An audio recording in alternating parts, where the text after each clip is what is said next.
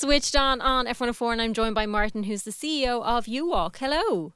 Hello, Louise. How are you? Thank you so much for chatting to us. So this is something I only found out about recently, because I've heard about the Camino. I think most people have. But actually, Ireland has its own routes as well, doesn't it? Yeah, absolutely. And has done. You see, traditionally, the Camino started at your hall door, and you walked to Santiago de Compostela.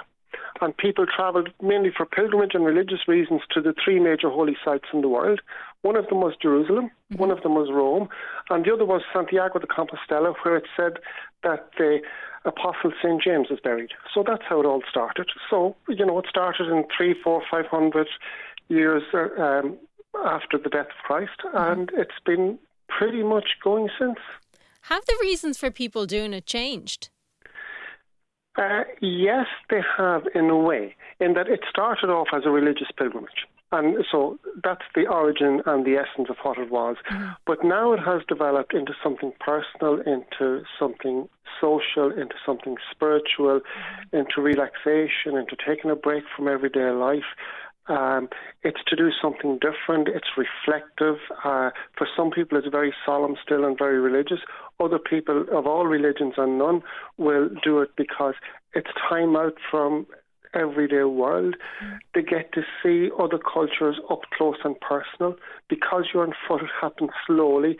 So, you know, you're immersed in what's happening around you, and rather than just being an observer passing by, you're part of everywhere that you visit for a period of time. So they're the reasons people do the Camino. Yeah, and it's completely different to, I suppose, what you'd call real life, where you're very busy and you're rushing around, you're doing a lot of things, whereas this is something that you can do yourself. And like, it's chill time. You know, like, you do it at your own pace. Some people will take, like, traditionally people walk the last 100 kilometres of the Camino, and that's the most popular part. And some people do it with 5 days walking and take a night or two at the end of it. Some people do it in 6 days walking. Some people do 8 or 9 days walking. But fairly typically, people will walk about 20-odd kilometres a day. Wow. And it's actually the Camino, or your Compostela, which is your certificate of achievement, is set once you walk the last 100 kilometres into Santiago de Compostela. And it's great to see the development in recent years for the walking routes in Ireland, and some of the famous walking routes like the Break Coast Route, the Boyne Valley, St. Kevin's Way, St. Finbarr's Way, the Kerry Camino, St. Declan's Way. They're all now recognised by the Camino Society in Santiago. So it's actually possible to do 25 kilometres of your walk in Ireland and complete the remaining 75 in Galicia and walk into Santiago de Compostela. So I think that has helped, actually, local tourism in Ireland, and it's a good incentive for people to get out training, because, you know, there are recognised paths beside them. Yeah, it's a nice way to kind of get started if it's something you've always wanted to do. Sure, yeah, and my first sample of a local Camino was the Boyne Camino, which is in Drogheda, very close to where we're based in Navan, and that was my first experience. And then we started there, and I went with one of the organisers from the Boyne Camino, who, you know, people who had been involved in setting it up, and like most things, it's a local hard-working committee that do it. And then we hightailed it off to Spain, and we met with the Galician Tourist Board, and we walked the Camino from A Coruña, which is a traditional Irish landing spot, and we walked on down towards Santiago de Compostela. Have you noticed it's gotten more popular then over the years? Oh, hugely. Yeah. Absolutely. It's hugely. I mean, every year it's growing and growing, so it is, yeah. It's like 10 years ago, not maybe 15 years ago, not many people heard of the Camino. Everybody knows about it now, and everybody knows somebody that has done the Camino. And as we'd mentioned earlier, I think it's nearly on everybody's list. I'm going to do it someday. You know, whereas 15 years ago, people, they might have known or they mightn't, but it wasn't an ambition. It very much is now. It's almost like people would have heard about it, but didn't really know what it meant or what it consisted of. Yeah, absolutely. And now, you know, they know people that went on it. They have a feel for it. They know what it's like. And it's funny, too, that you find that people who have been on the Camino, and when they go back, we often get a different mindset when people go back for the second time. Well, that actually often happens on the first Camino as well, because traditionally, well, not traditionally, but very often, you know, you train, you do the work here, you walk 25 kilometres a day, and then the next day, and you put the work into your legs, and you make sure you have footwear that's really good quality footwear that's not new, you know, that's worn in, that you're used to. And then they get there, and they race through it the first day. Mm. And then they say, I've missed something.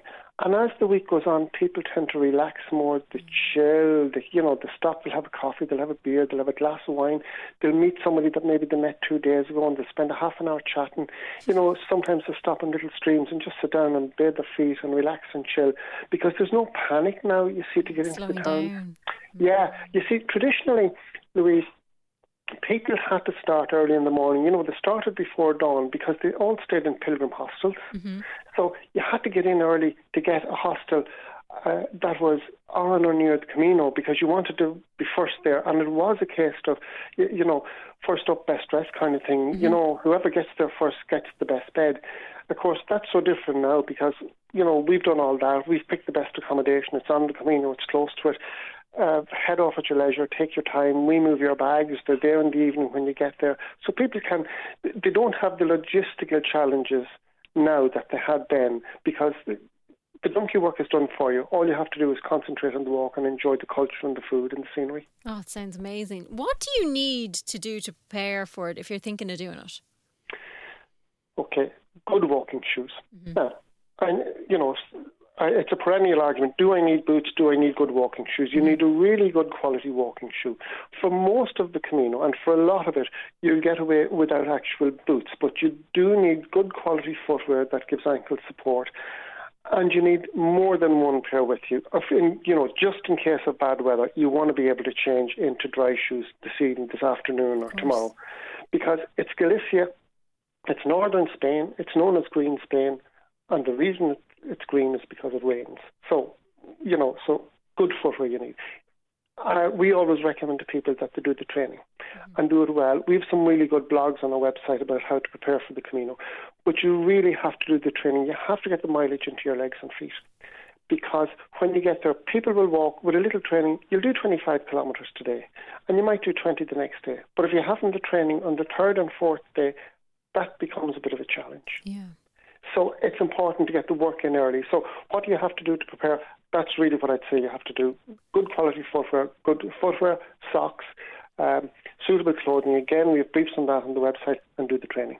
And if you want to start it off in Ireland, how do you go about organising your stamps and your passport? Okay, well, look, I go with the Celtic Camino. It's beside me in Drogheda, and it's pretty much the same, except I wouldn't know the place names. We'd say for all the various places. Start off in the town centre. You get your first stamp in the town centre before you go at the church in the centre of Drogheda, and you move from there along the Camino. And at the finish, there are restaurants and pubs that you can go into, and they have official Camino stamps, and you get your passport stamped there.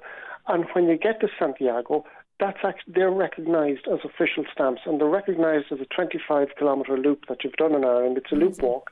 Start in Drogheda, finish in Drogheda. It's a loop walk, and that's recognised when you walk into the pilgrim office in Santiago de Compostela. Brilliant. Now, people actually do the walk, and they never go in to get their Compostela, which is your certificate. It's the old religious symbol of having completed a pilgrimage. Now it's a sense of personal achievement for most people.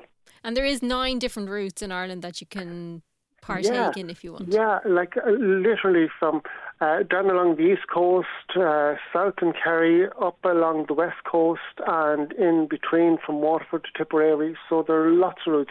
And again, we have them all listed on our website, and we Googled them. It's easy to get the information, and there's lots of information. You see them advertised quite regularly too with local councils and tourist boards. What is your website? youwalk.ie. Excellent. The letter U, youwalk.ie. Thank you so much for chatting to us, and hopefully many more people now will jump on board as well. A pleasure, Louise. Always a pleasure to talk about the Camino.